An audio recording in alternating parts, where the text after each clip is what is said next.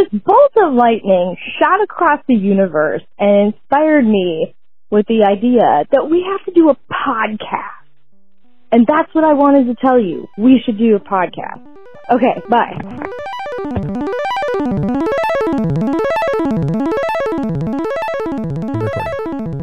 Okay. Welcome to Feature Creep, colon colon, built-in built-in microwave, microwave. semicolon. Um, ice cream trucks and disappointment. Yeah. Uh man, so uh before we get to the whole thing about disappointment, let's just talk really quickly about this scary Northeast Minneapolis ice cream truck that has heavy metal and no ice cream. Um yes. So you just sent me this article, and it is about this ice cream truck that is painted all in black, and it drives around northeast Minneapolis, and it has uh, it plays both the uh, the twinkly little jingle that all other ice cream trucks have, but also blares things like "Lamb of God" out the windows, and um, and other heavy metal tracks apparently, and uh, it does Mastodon. not yeah and it's covered in um like like you would have like a menu on the side of an ice cream truck it has a bunch of um Images. images of ice creams but they're all logos of heavy metal bands that Right. have been adopted to like a popsicle or an ice cream cone or um Mhm. you know anyway so Yeah. it's uh which is amazing and apparently this uh this gentleman whose name go ahead Matt Peterson. yeah so he um he basically drives it around and doesn't give out ice cream Right. So, yeah, this guy is like a neighbor of mine. I've never met him personally, but I know of him because he lives like very close, not even a mile away from my house. Um, yeah in the ne- in the next official neighborhood over. I live in Holland, and I think he lives in like the the neighborhood one west of Holland neighborhood, which Minneapolis names all of its neighborhoods because it's a large city uh, in terms of its square mileage. yeah Um, and each of the neighborhoods has kind of like a distinctive personality. Um, so he lives in the neighborhood with like the 331 Club, which is this like music venue and bar that's very like no fuss. Um, it's not a dive bar. I would not call it a, dive bar, but um, it's very much the personality of the neighborhood. There's a lot of really good restaurants in that neighborhood that are very unique and yeah um, a lot of art and the art crawl every year called um, Art a Whirl, which is a contentious event itself, it is held throughout that neighborhood in my neighborhood. And so there's a lot of like crossover. So I know where this guy lives. okay Um, it's not surprising to me that he lives where he lives with this truck. Um, he's somewhere near University and 15th, and I'm on Central and 27th, so we're like 15 blocks apart. Um, his name is Matt Peterson. His truck's name is Hell General. And according to this City Pages article, the only thing the truck dispenses are metal music and disappointment. which is awesome because you were just reminding me of um as we were talking about doing this episode you were just you were reminding me of uh, in metalocalypse metalocalypse Yeah, the Metal television Oca- show Oca- cartoon Oc- Metalocalypse. metalocalypse um Yeah. yeah when um when uh what's his name has his birthday party uh The bassist in the band, William Murderface. yeah when murderface has has his party and they're like we got your favorite thing disappointment and, uh, and then and I think they give him like I think they buy and give him the car that JFK was shot in yes yes eventually. But Yeah. like they at first they give him a giant box with nothing in it and Uh-huh. Pickles the drummer we got you your favorite thing, disappointment. Which I love because Pickles is from Wisconsin and he's got the scanny accent. So I kind of think of like, I kind of picture Matt Peterson as having like a Pickles the drummer Wisconsin accent. Uh, That's pretty great. And I was just thinking about how like I was thinking about like how I would give this gift because I think that it's something like we were talking about in order to be disappointed, well, disappointment usually comes from having expectations that were not met, right? Right. And so um how does one give disappointment um effectively because you have to either build up their expectations for something and then they don't get it. But I was thinking about how I would give it, like, how would I give you the gift of disappointment? Uh-huh. with you knowing that that's what you're getting. Um, Right. like because you have to somehow meet the expectation of getting disappointment and that's the Mhm. that's the conundrum right because you're not really Mhm. disappointed if you got what you expected Right. unless it you've been to told be- i'm giving you disappointment You have to like sneak something in that I didn't know I wanted and then not give it to me. Right exactly yeah but it's also i feel like that's cheating because i need to be upfront about it being like hey i'm giving you this gift of disappointment Oh, right. and so you know your expectation is set to the bar of i'm going to be disappointed so now you're Mm. expecting to be disappointed and if you're not disappointed are you disappointed you're not disappointed I don't know. I don't know. Um. Anyway, it sounded more logical in my mind, but I think that it falls apart pretty quickly as soon as I you use it- words around uh-huh. it. Oh, sorry, I just yawned out of nowhere. Um, That's loud. yeah, No like one listens it- to this show anyway. It's fine. It's fine. It's fine. We don't care if we have low production value. No, that's our So, brand. um, that's part of our brand. yeah. So like disappointment part of our brand. Right. Um, I like that he says that his idea for this um came from a real life interaction that he had when he was 10 when he Yes. like fl- flagged down an ice cream truck and realized he didn't have any money in his eh, they make a, a note of this in his ninja turtle swimming trunks Uh-huh. and so he, he promises the ice cream truck driver, don't go anywhere. I'll be right back. Gets to his front porch. Ice cream man already starts to drive away. Kid pounds Matt as a child, pounds on the porch window from inside the house uh-huh. to try and get him to stop. Like, no, don't go. And shatters the glass into a million pieces and like cuts his arm. Oh, so good. And he I mean, it realized, he sucks, says, obviously, like at the time. terribly. Well, Yeah. but it was a big motivator for this guy, apparently. Uh-huh.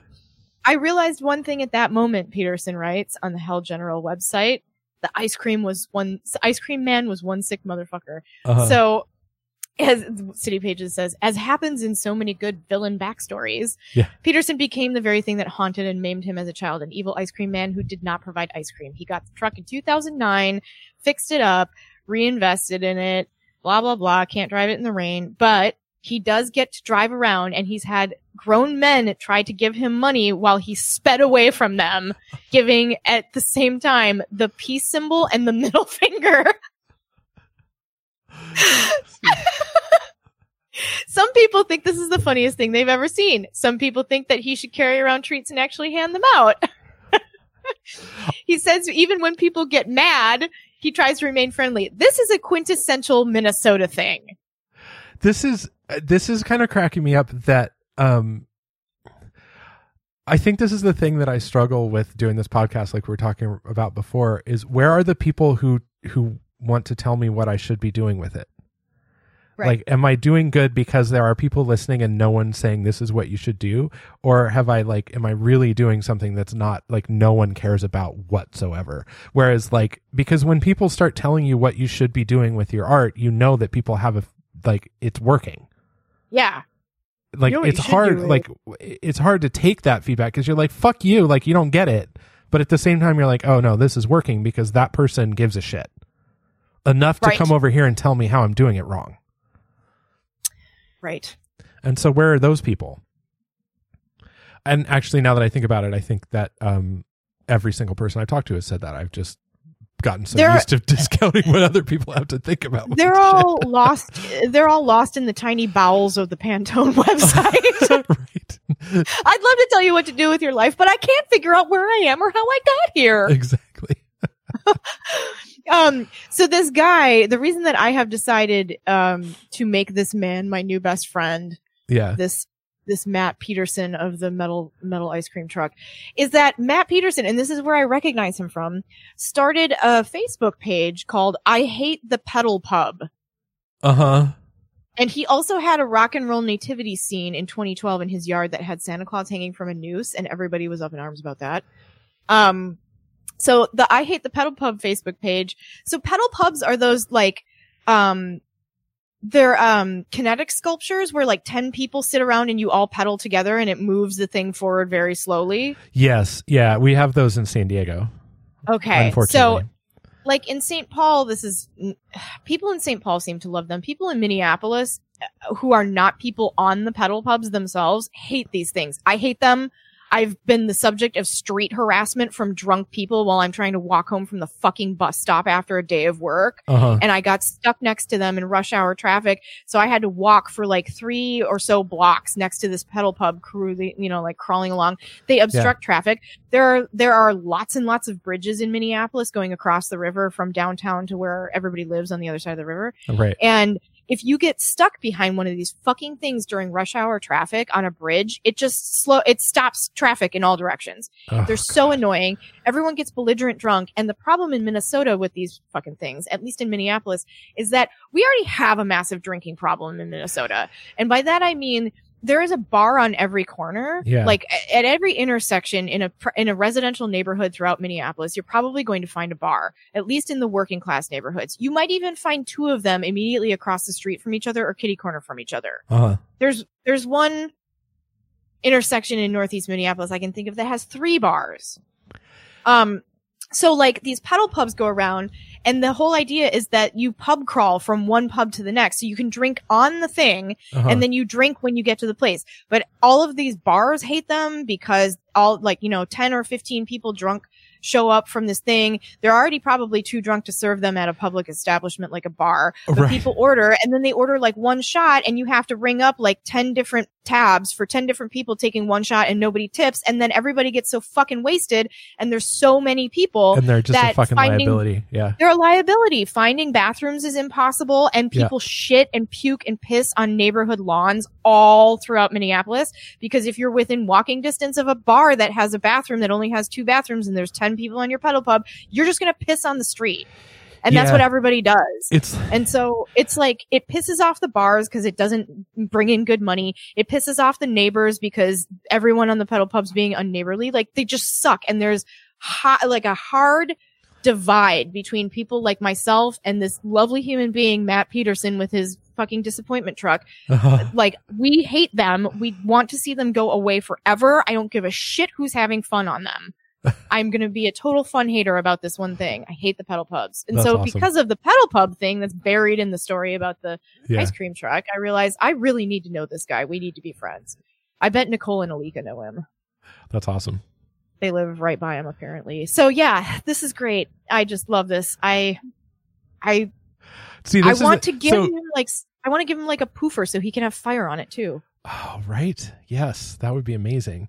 Um, yeah and this is the kind of thing like we're going to give him some free promotion for his business which is um not a business. And, right. um yeah his his hell general uh, if you see it in the street and you happen to be in minneapolis uh think of us and think of him and know that this is a pretty awesome thing to be experiencing.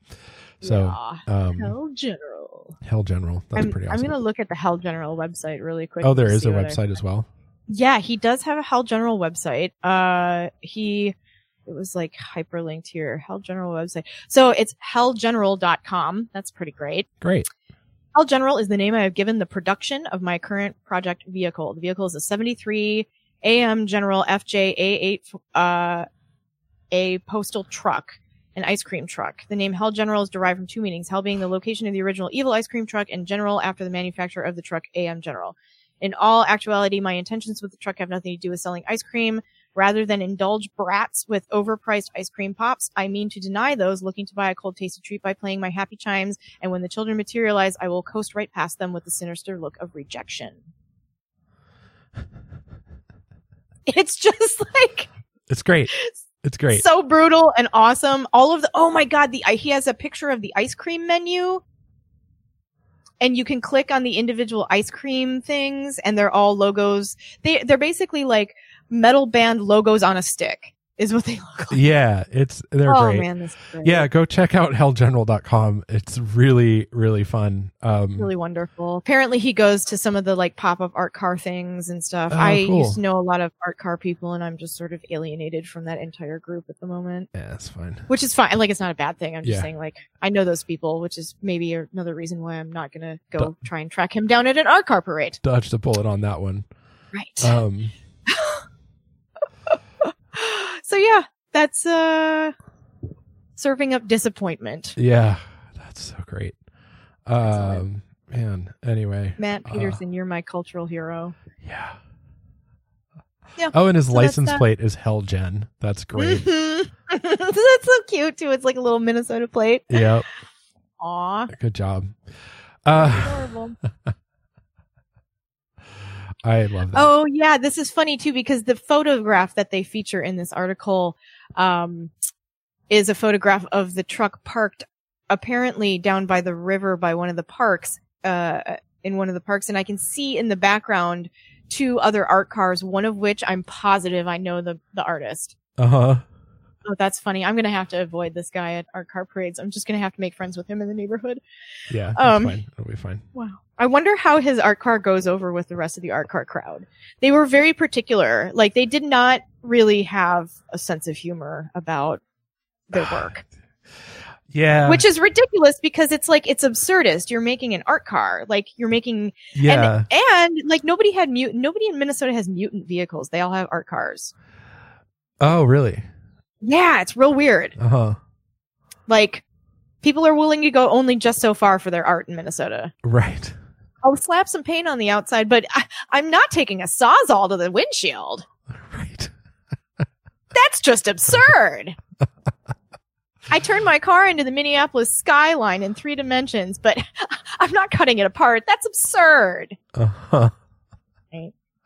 And yeah. Yeah. Oh, ridiculous. Um, yeah, I mean that's kind of what I find really hilarious about a lot of things is that there always seems to be um, on hand plenty of people to tell you both how you're doing it wrong and what you should be doing to make it actually better somehow. Um, right. un, like, and these are unsolicited advice, right? I mean, it's just like the first thing is like, well, have you considered doing this thing that I think would be cool? Um, You know what you should do? yeah you know what you should do and uh yeah it's it- that's kind of that i feel like that's like the number one thing in the art kind of world of make anytime you're creating anything is there's always somebody standing by ready to give some some in their mind very helpful comments um Right. There's some, and what's key there is to know that the person giving you these unsolicited and super directed comments about what you should do has never in their life even a- attempted anything like what you've already done. Yeah, and I mean, obviously, there's a, there's plenty of gray area for this. I mean, when you're in casual conversation and you're talking about it, you're obviously, you know, please by all means barf up your ideas about the thing that we're talking about. Um, right. It's it's a far cry to then like stomp across the parking lot, come over to my car, and tell me why I needed to have painted it a different color or why I needed to do more of the art that I'm doing. Um, right. But you know, whatever.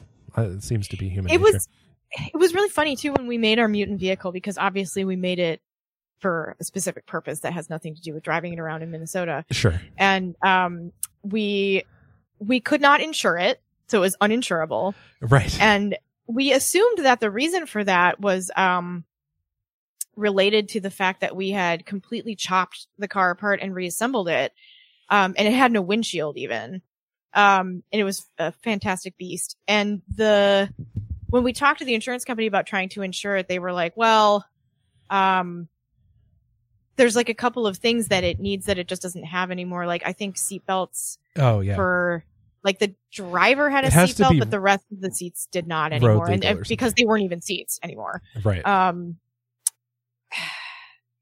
and I think it was like the seatbelt thing that was really the uninsurable, the only uninsurable thing about it when it came down to it. But anyway, that car was super fun, and we built it to withstand all kinds of stress. yeah. Um, so when we would take it to the art car parades, we would have to drive sort of midway through the procession of cars and bury ourselves because we didn't want to be we didn't want to be singled out at the front or the end of the lit of the oh line. sure. Yeah. Um, and I mean, like, I was never one that drove. I was never the one who drove it because it was a clutch car. And while I can drive clutch, I didn't want to drive it with like between 10 and 15 people just like clinging to it Right. and, and like stall it out and send everybody pitching forward at high speed. right. And so I never drove it, which is why I'm willing to admit that we for sure took it out when it was uninsured. right. and drove it a lot. Um, but always in conjunction with like an art thing. So there was something going on. We never just drove it around because we would have absolutely gotten pulled over Uh-huh. and sent to jail and it would have been impounded and then we would never would have gotten it out because you can't get a car out of impound that's uninsured.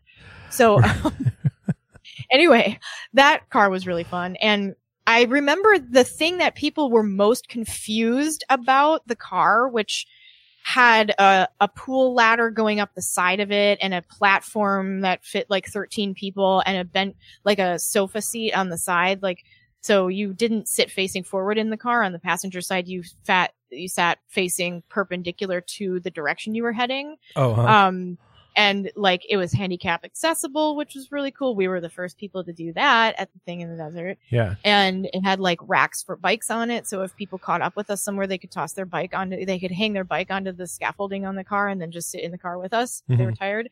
And it was super fun. And it was like, there's this like jungle gym of a car and it had this insane stereo system and it was covered. It was skinned in stoplights, LED stoplight arrays from Ah, intersection cool. stoplights. Yeah. So it was super bright and super loud and really fun. And people would always ask us, like when we brought it out somewhere, like, but why did you like, did you guys win the contest you were in or whatever? And we're like, we didn't do this for a contest. And they were like, well, why did you do it then? Like people couldn't believe that we weren't trying to make money off of it somehow or weren't trying Right. to win something with this car. Like Yeah. they it didn't compute when they were like, well, what did you build it for? And we're like, just for doing stuff like this. Like we built it because, Right. because, because we had a car. And so we tore it apart and we built it into a different type of car. And people were like, but like, but why though? like, where did, is it like in commercial? Like, did you like, is it like, do you have sponsor? No, it's just a fucking thing we did in our backyard. Actually, we didn't even do it in the backyard.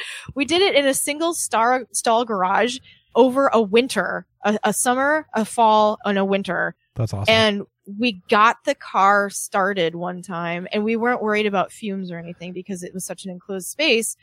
We would have normally had to worry about suffocating or asphyxiating and getting carbon monoxide poisoning, but it didn't run. And so we Gotcha. spent a long time.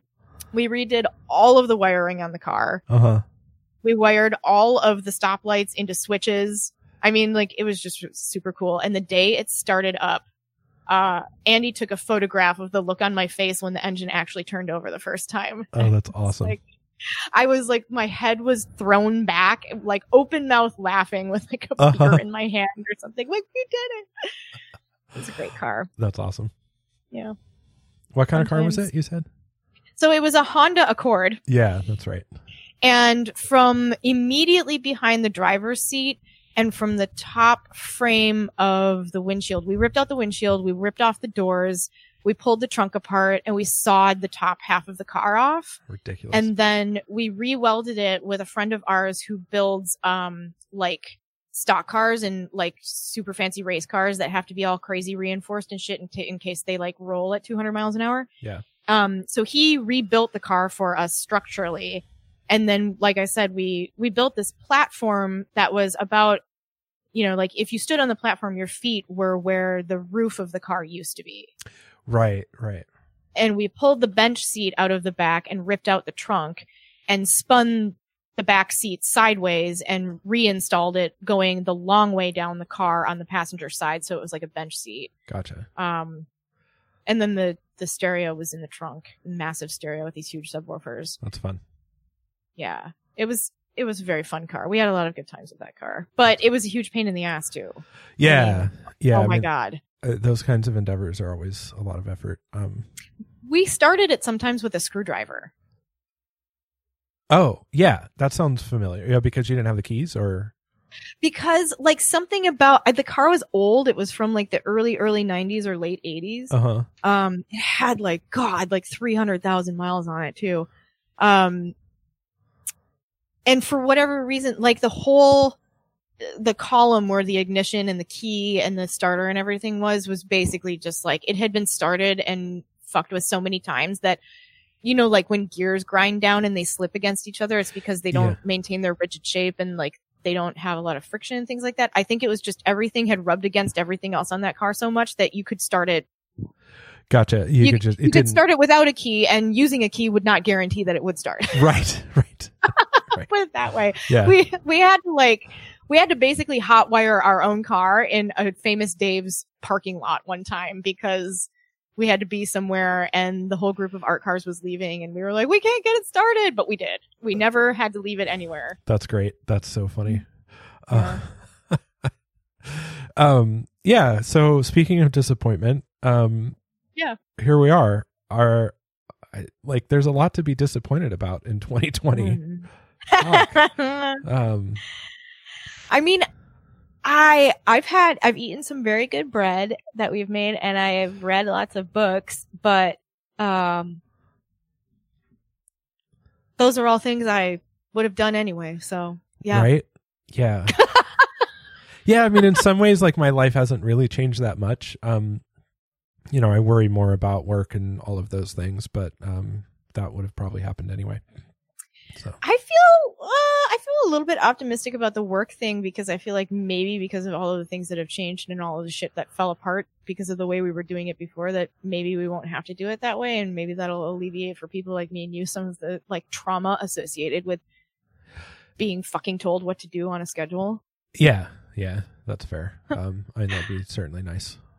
Uh yeah. We can hope. You know, and if all that falls through, we're building a farm anyway, so. Yeah, and we've got other I mean, you know, at some point people will be buying a book and What do you think the most disappointing thing about the first half of 2020 has been?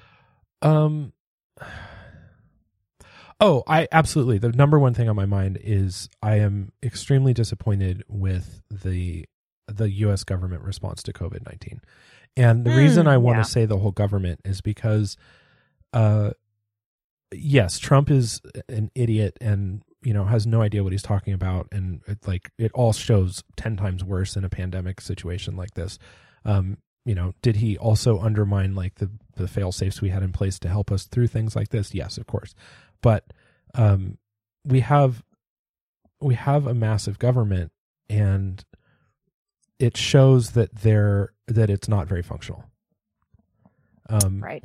the fact that uh you know and this is a little bit naive on my part. I'm not i am not a specialist when it comes to understanding the us government and political systems but um i think that it's a little bit telling that you have a new york governor who is making massive popularity you know speeches popular speeches and people are really excited about him and his sort of very candid nature and i do agree with that.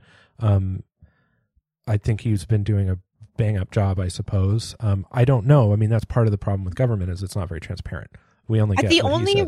But the only solid criticism I've heard of New York at this point is their handling of the homeless population and people who don't have anywhere to go and how this has been a really convenient way to make a bunch of people disappear who were problematic because they were always in the way and you don't want to help them. yeah, it's. I mean, I don't. I, I don't really mean to get this in to become kind of a criticism thing. I think my main point Yeah. is just the disappointing thing was just the the overall fact that um, you have a New York governor who's making more sense than the um, Ah, yes. than the national political level and the fact that his responses are um, being effective but then being undermined at a national level and Yeah. then you have other governors and other states trying to get on board with being you know protecting their citizens and being again undermined at a national level. And then also the fact that everything is so fucking political it doesn't matter what it is.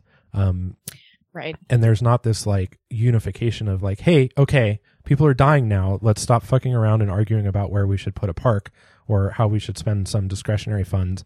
It's now clear that all we need to do is solve this problem instead you Mhm. have endless debates about it, i mean i think there should be some debates about what the best course of action is but the debate seems to be between what is a anywhere in the ballpark of a humane response and making money Right. It's very polarized. it's not it's not like i think it's better if we follow this path to save people's lives versus follow this path to save people's lives it's right. Let's not save people's lives. Let's make money. That's more important. Yes. That's a super crucial distinction. That's really important that you pointed that and out. And it's super upsetting to me because there's one side of the aisle that's just like i'm entitled to make money. What the fuck? I should just be making money. Fuck those people. And the other side of the aisle is like how are we going to save all these people? And it's not like and no one seems to want to acknowledge that it's like no i mean i but i don't want to give up my freedoms and i don't want this and you know this is and yes all of that but none of that matters people are dying i mean we're at 100000 people dying in the us now Mm-hmm. we're close to it Uh, the number when I checked this morning was 97,293 dead. well by the the time US. you're listening to this um it's Yeah. probably over 100000 um, yeah, because today, at the time of recording, it's Friday, May 22nd. Um, and I, I, you know, f- frankly, I think when I check the numbers at bedtime tonight, that'll probably be in six figures. uh, yeah yeah i mean so because typically the trend, as I've been counting, has been several thousand per day. Anywhere, anywhere, like some days it's been six thousand, some days it's been Yeah. three thousand, some days it's been, but there's always it's ever increasing. It has Yep. not not slowed down. Um, yeah, I just uh, what I find really disappointing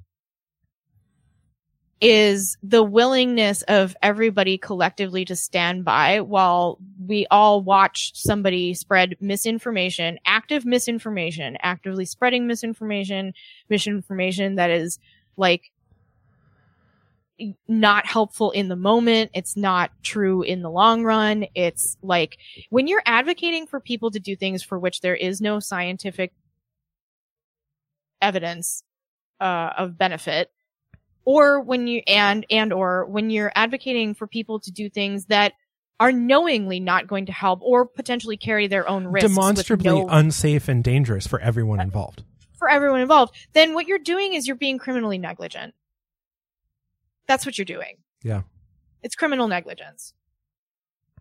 And I think there's a lot of people, like, as I've been, um, participating in, like, correspondence and educational things, um, in the field of bioethics, there's been a lot of conversation around this. And some people are very cagey about it because they're just trying not to say anything that's going to politicize the situation. And then there's other people, um, like a couple of doctors in New York who I've had the privilege of listening to give their opinions and their position on the matter from from a place where they're actually providing frontline care. Yeah. And they're fucking furious because there's no excuse for this. And this is it's it's criminal. What's happening is a criminal act to advise people to do something that's not going to help or to imply that they should do something that's not going to help or to advise or imply that they should do something that's actively going to harm them. I mean, it's not even a trade off. It's not like chemotherapy. Like, it's going to kill cancer, but it might kill you too. Like, this is not, it's not going to help at all, and it might kill you. Right. There's not. This isn't like weighing the like the risk versus the reward. There's zero Right. reward to the individuals being told. You're not.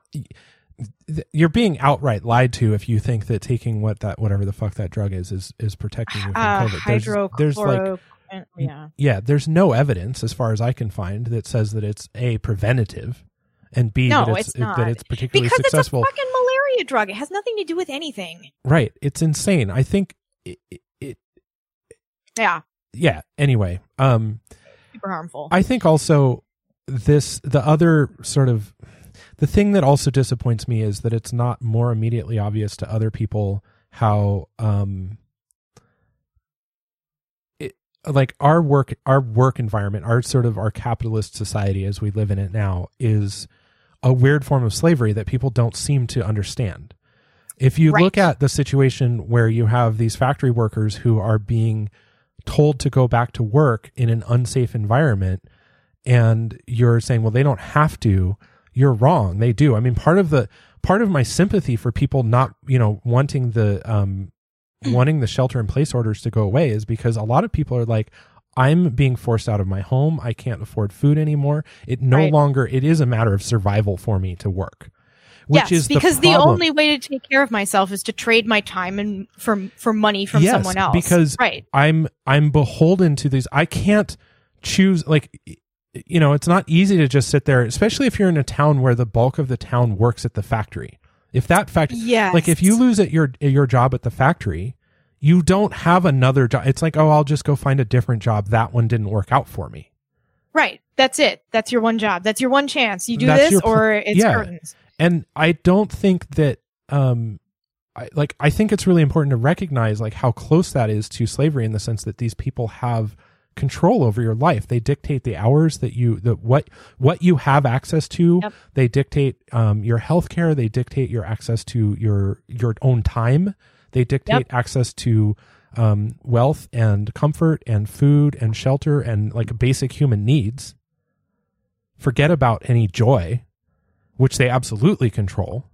Joy is only for people who deserve it, Ned. Right, and that's my I, yes, it's fucked up. Um anyway, Right. I I think that um and the fucked up thing is like a lot of these companies that are, you know, arguing for people to go back to work, it's like, yeah, they don't fucking care if they lose some of the people who die. Those people are replaceable. Those Right. people are cogs in the is. machine. Everybody's replaceable. So they, they're not taking personal risk. Some fucking Right. company owner who's like, hey, we need to get people back to work. It's like, fuck you. You mean you want to be allowed to put your slaves back on your plantation? Right. And Yep. the government said you can't put slaves on the plantation right now Right. because it's bad for public health. And they're like, no, it's fine. I'm not worried about it. I'm not scared. Yeah, because you don't have any personal risk. If Right. half your workforce dies, you know it's completely replaceable because you've engineered and been part of the engineering of an economy that is one that allows that. Well, and th- another sad facet of this is that, you know, under normal circumstances or previous circumstances, when there was less than 10% unemployment or reportable unemployment, Uh huh. um, more, put a pin in that topic for Yeah. a second. Um, the, the, the thing was like, if you've got more jobs than people to fill them, then people can kind of write their own check. Like you've seen that in the tech industry. This is why tech workers, I think, are so uh paid so much and Yeah. there's always open jobs is because that that arena has a lot of money flowing through it at all times and more work than there are people to do it at any given moment. Yeah. Um that is not the case in other areas. No. And so your bargaining power as an individual, like the, the entity that you work for says, I want something from you and I'm willing to pay this much to get it.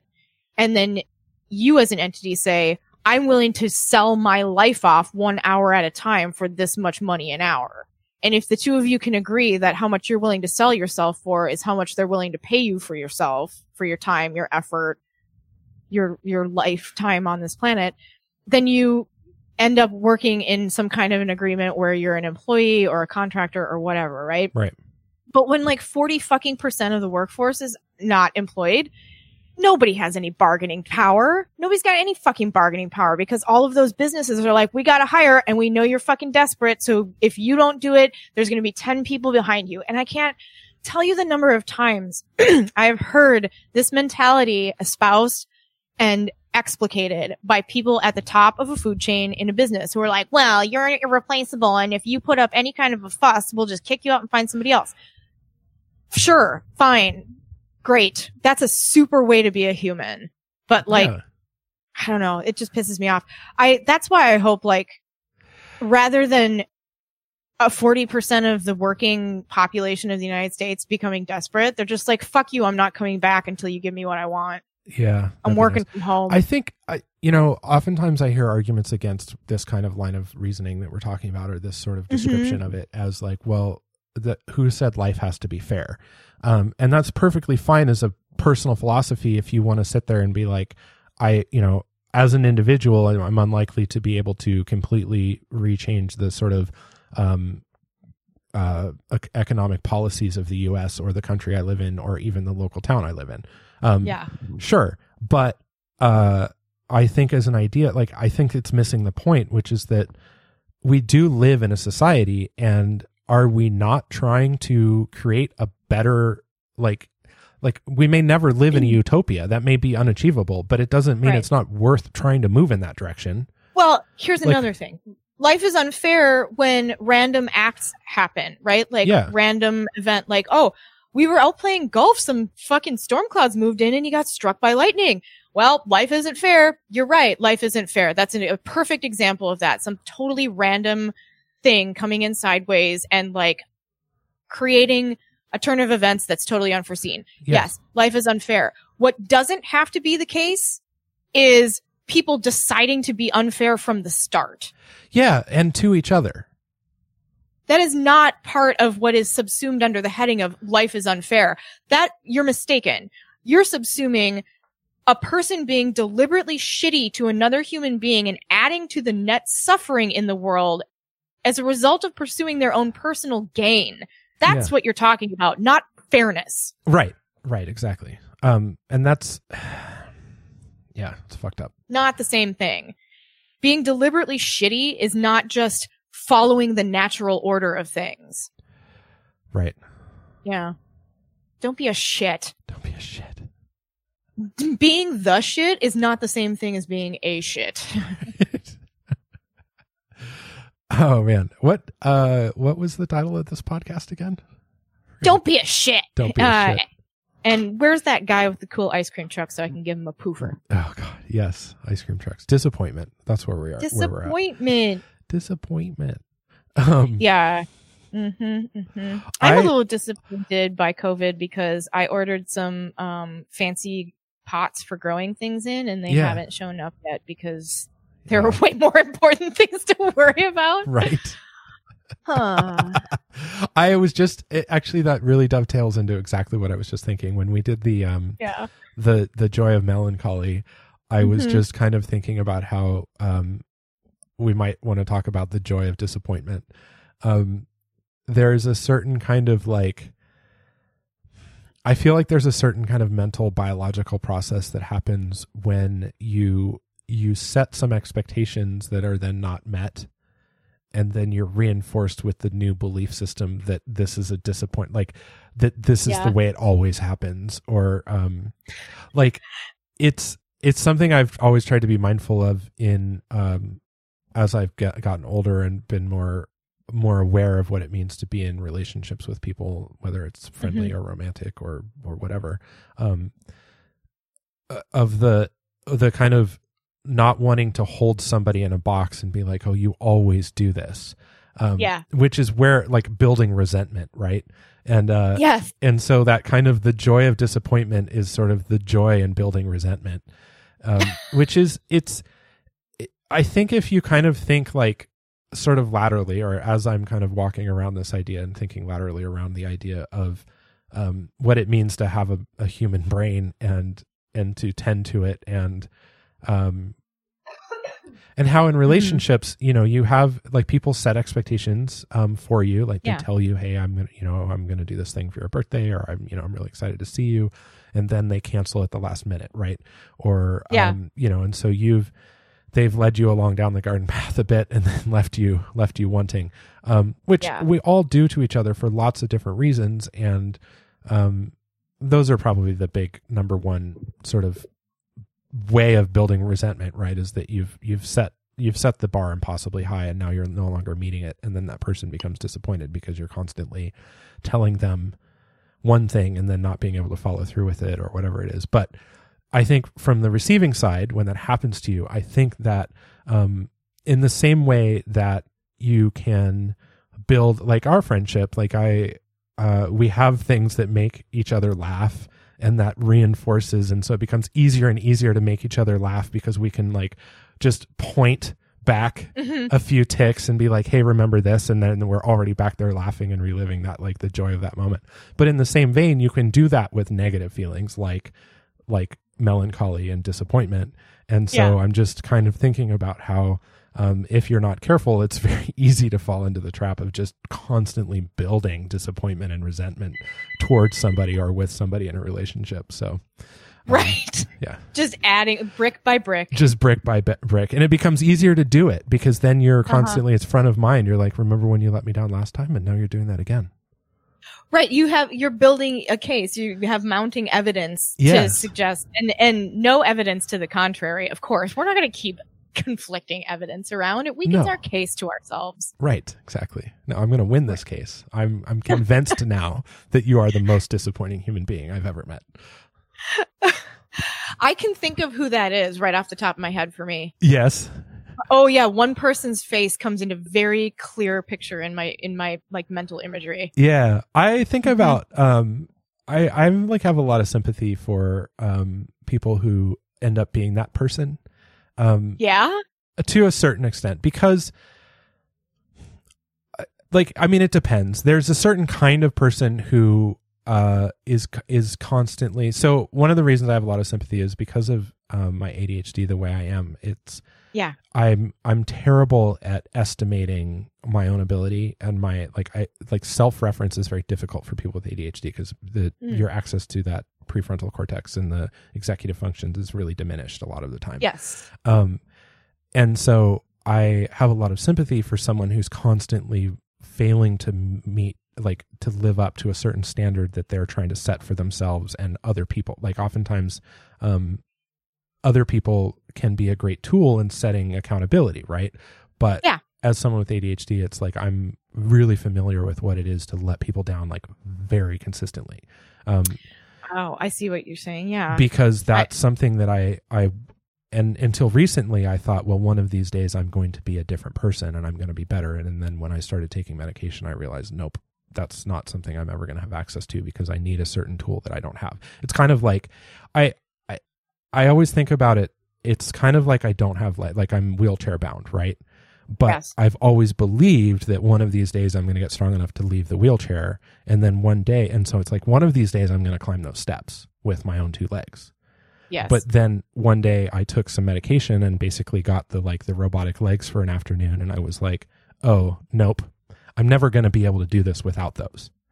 And even with those, they're not. And so coming to grips with that and realizing it's like that's fine. I can do plenty in a wheelchair and there's tons of shit I can do. Um this is a weird analogy, but it's something I think it I hopefully it kind of makes sense. Yeah. Um, what I'm trying to get at is that um I'm I'm trying to get to a place where it's like, okay, I need to moderate my relationships where I'm no longer promising things that I'm never like I'm like convincing people, look, I'm just going to run up those steps and meet you at the top any minute now. right. And after about 15 times, people become disappointed. They're like, you're never coming up these steps. Stop saying that. And the problem is, it's like, but I want to. And so I keep saying it for myself, whether you're around or not. But anyway, I digress. The point being is that I I think I understand what you're saying. yeah, I mean, my point being is that um, I have some sympathy for people who find themselves constantly disappointing other people. Um, it doesn't. It's not an excuse for them, and it's certainly you Yeah. know context is is really important here. It depends on what we're talking about. Um, you know, showing up showing up 15, 20 minutes late every time is one one issue. Um, being an asshole and causing physical harm to somebody on a regular basis is a entirely different situation. So, um, you know, and those are just two particular extremes. I'm not trying to single any particular thing out there, but anyway. I think. Uh, um. I mean, I have my a own lot- person I immediately think of when it comes to like a lifetime of disappointment. I have a, I can think of like a number of things that I find disappointing. Like if I'm thinking about like the long timeline of my life, what disappoints you as a kid is very different from what disappoints you as an adult. Yes, right? I mean, there's a lot of crossover, maybe Yes, in some yeah. cases, but Right. um, God, I'm like super flummy. Hang on a second. I think there's uh, allergies going around right now, like in the south southwest areas. Maybe. Maybe. Um, so the like when I think of you know uh, the ice cream as a little kid, like the how we all got started on this entire topic, like Yes. the the promise of ice cream and then the disappointment when you realize you've been tricked. Uh huh. Um, I think of like like um finding out that my older brother was not buried in our backyard Oh god, I love that. that he's story. actually in like a real person cemetery and Uh-huh. not like my secret imaginary play friend in my backyard who's buried there Uh huh. um that's a weird disappointment Yeah. i got a, i got a lot of those ones that defy categorization Sure. um yeah. what else um i was really excited when i got to wear glasses Uh-huh. um because i thought they looked cool and then but i what i was really disappointing was like well now i have to wear glasses because the whole reason you get glasses is because you can't fucking see right. so being blind's kind of a disappointment Yes. also being like more blind in one eye significantly than the other really sucks because it makes you have no depth perception and so then even though glasses look cool it turns out that wearing them makes you fall down a lot and contact lenses are better so you're not going to wear glasses and you have no eyesight There's another one for you. I was just thinking about um, that kind of the contrast between disappointment and relief, where yeah. where it's sort of like, um, you know, if I talked up how you know tomorrow you're going to um, run out of gas and get stuck on the highway, and then you go to take the trip and you don't run out of gas and you don't get stuck on the highway. Are you disappointed or are you relieved? And it's just a matter of degrees. Um, Yeah. but the overall mechanism is the same of having some expectation that's not met. Right. Yeah, exactly. Who? What is this- the quote about um the? Sorry, I totally No, no. talked to you. What's the quote over? Uh, uh, talking about like the the difference between love and hate, or um between liking something and hating Oh. something. Yeah, the things we it's it's a it's a quote from a book called Taxi Driver Wisdom that's like kind of a fluff, vaguely philosophical Like a book. bathroom reader. It's a bathroom reader. Exactly. That's exactly what it is. This lady went and she like rode around in taxi cabs in New York City and asked the ca- taxi cab drivers questions, open-ended questions, um, that are kind of sort of philosophical and just recorded their answers and put the best ones into a book. And, Yeah. um, every one of them starts off with a title for the header of that page Yeah. and then there's a short quote underneath it. So obviously, like she didn't get into the back of a taxi cab and say, um, on the topic of a great love of your life, what have you got to say? Like it, it's clear that there was some editorial thinking Yeah. that happened Right. And then she's of, like- editorializing to add the Right, Right. to- I gotcha. to categorize the response. And so right. it kind of almost reads like Jeopardy. Like there's the, the Jeopardy answer is like the two, is like the long thing that the, whatever. Anyway, Yeah, you know how Jeopardy works. yes. So the the one that you're thinking of was something along the lines of this. Um, on the topic of uh, favoritism or something like that. Uh, the quote from the taxi cab driver was, "The things we love and the things we hate are just as stupid as each other and easily interchangeable." Yeah, it's so good. Um, and I was just thinking about that in the context of of disappointment versus relief. Yes. Yes. Yes. That's so true. Like, um, man, uh, there have been a couple of times where like I, I've been really disappointed that it was going to snow and then it snowed enough that I didn't have to do anything the next day. And I was like, oh, I thought I was disappointed, but it turns out I'm relieved. That's a good one. Yeah, yeah. That's one that's happened to me several times where you're like, this is going to be terrible. This is awesome. Mhm. But those I think are far fewer than the times where you're like, this is going to be great. And then you're like, this is the worst thing. Uh-huh. I can't believe you I agreed to do this. Yeah. Oh man. Um, May all of your disappointments turn into relief. relief. Yeah. That's a that's kind of a good like like parting blessing or a It, kind of it is like a toast. yeah like a toast. I have this really cool book. Um, I wish I had it right in front of me. It's in the other room.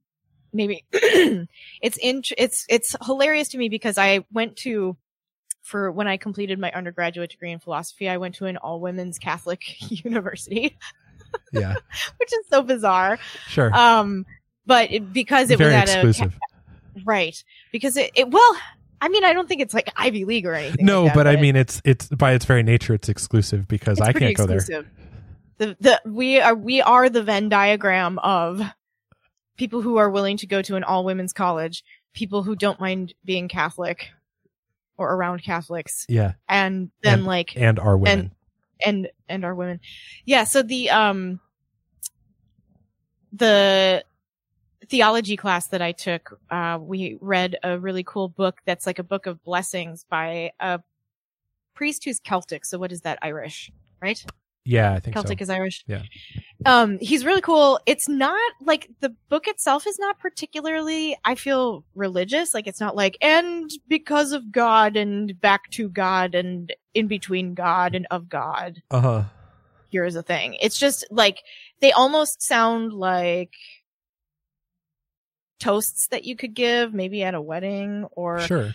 I mean, some of them, they're all for like specific rites of passage in a person's life. So there's some for like people who are dying or people who, the family of people who have recently died or a, a thing for, you know, people who have children or whatever. And they're these kind of like prayers that you can say or whatever. And I'm like a total not prayer person, not a prayer, Right. not a prayer of prayers. That's funny. That is I am not a prayer of prayers. Um, but I just, I really liked some of the sentiments in the sort of like human condition captured in a lot of them. And so I kept the book after it was required reading for this class.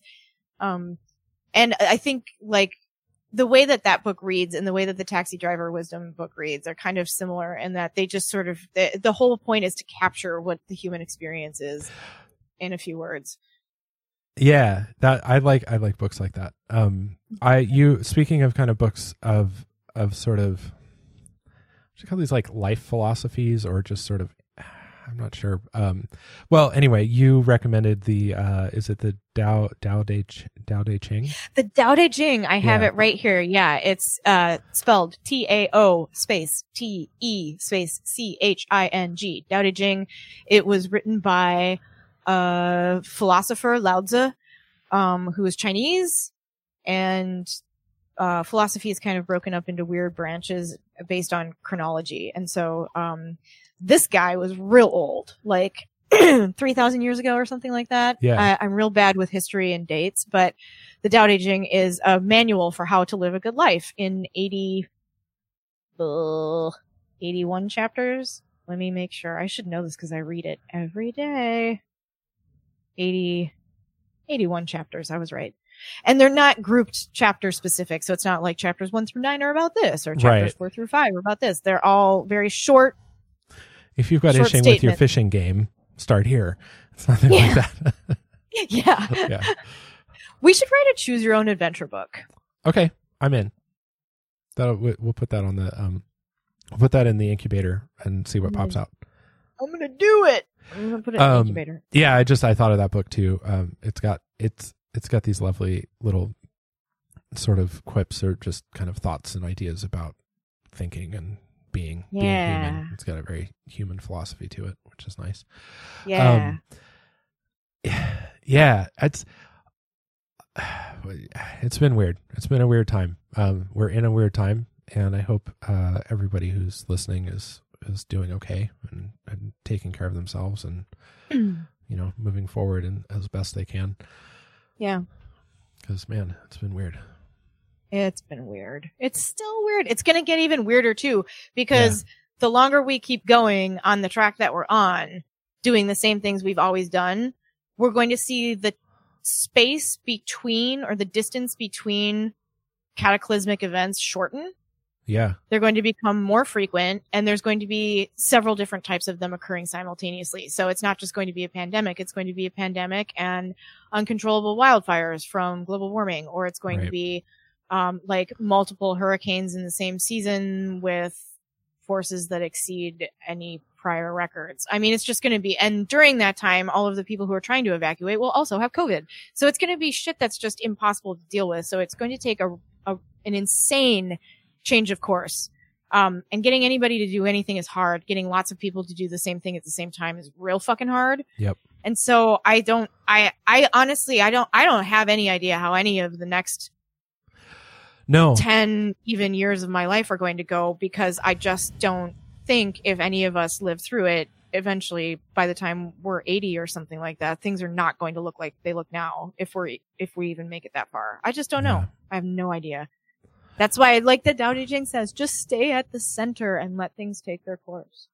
yeah i mean sometimes that's all you can do Yeah. i it's yeah it's fascinating i i think the idea like governance is a really bizarre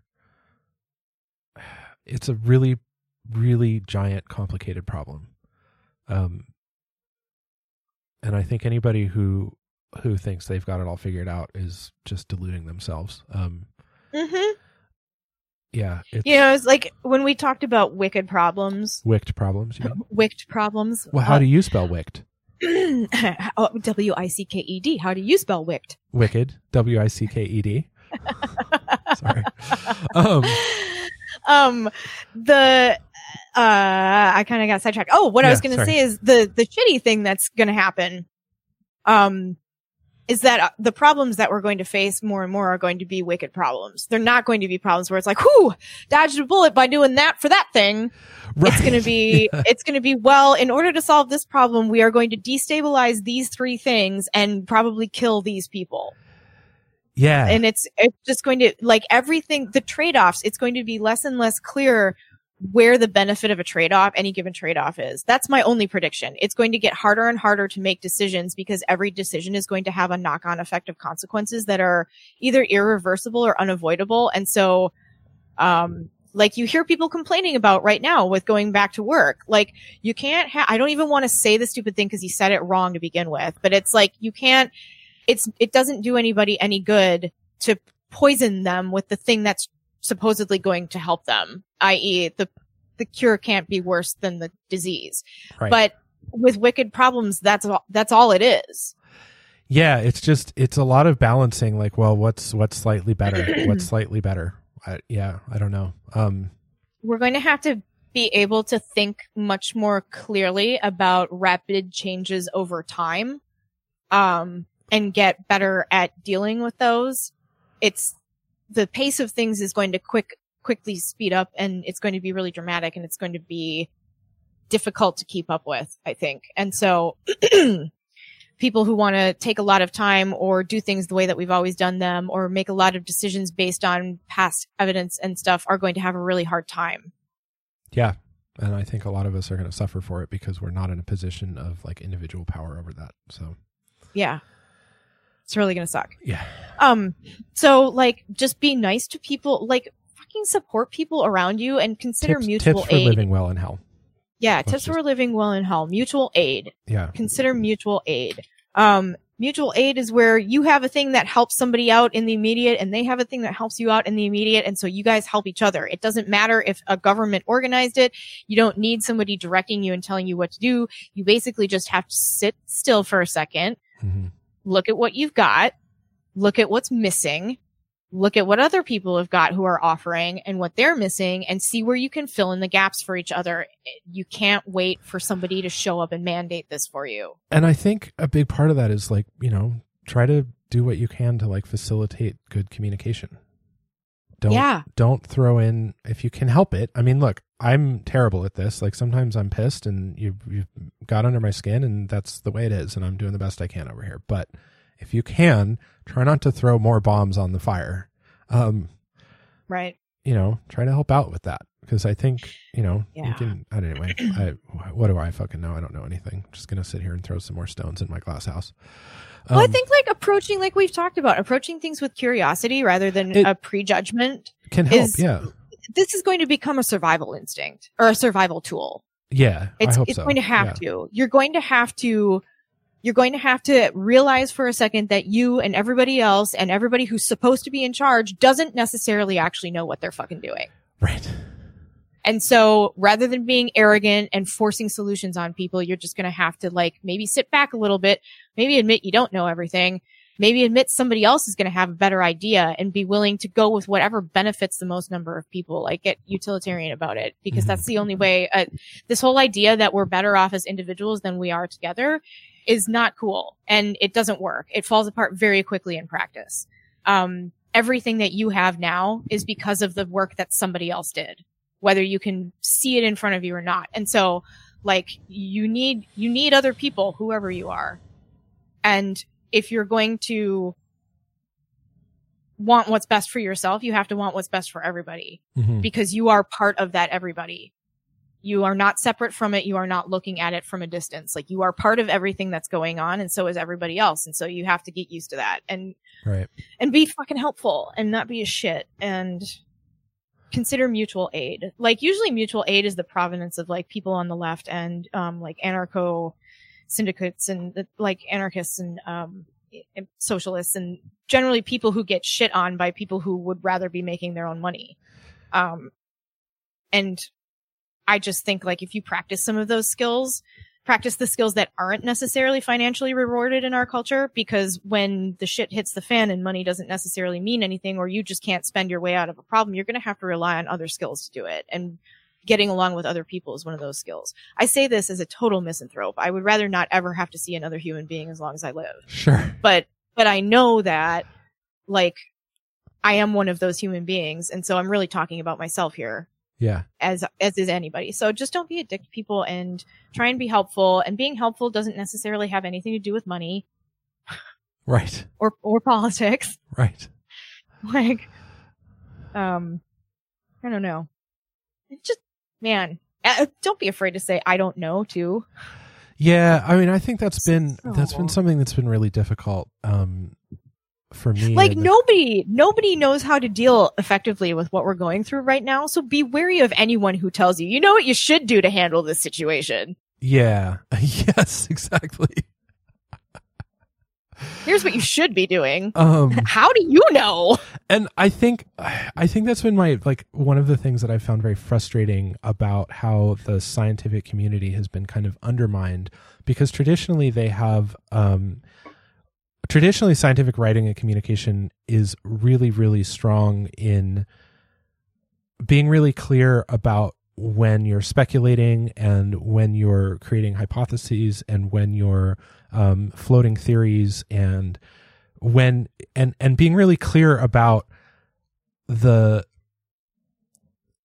the, basically like the strength of your assuredness in a statement and so um Yes. and why you have it and so if you're reading so if you read it like traditionally scientific papers often say things like this might suggest that or um more research is needed in this direction in order to Mhm. validate this or um you know there's some confidence level in the idea that this might be this way.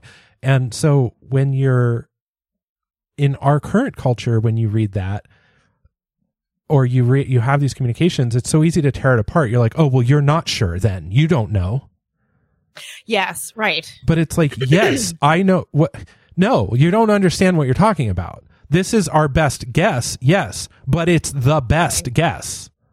It's Right, the best part of it. Like So it, that's yes, what we're going i'm not it, there's no guarantees and that guy over there who's guaranteeing shit is lying to you Right. Yes. They that's have no the, authority. I was going to say that too. Like they But- don't know. You don't know. You should realize that anyone telling you they do know yeah but the is lying to you. but the thing that upsets me so much is that th- for whatever reason just saying that it's guaranteed seems to be enough Yeah. well if they can't assure you i can come buy my shit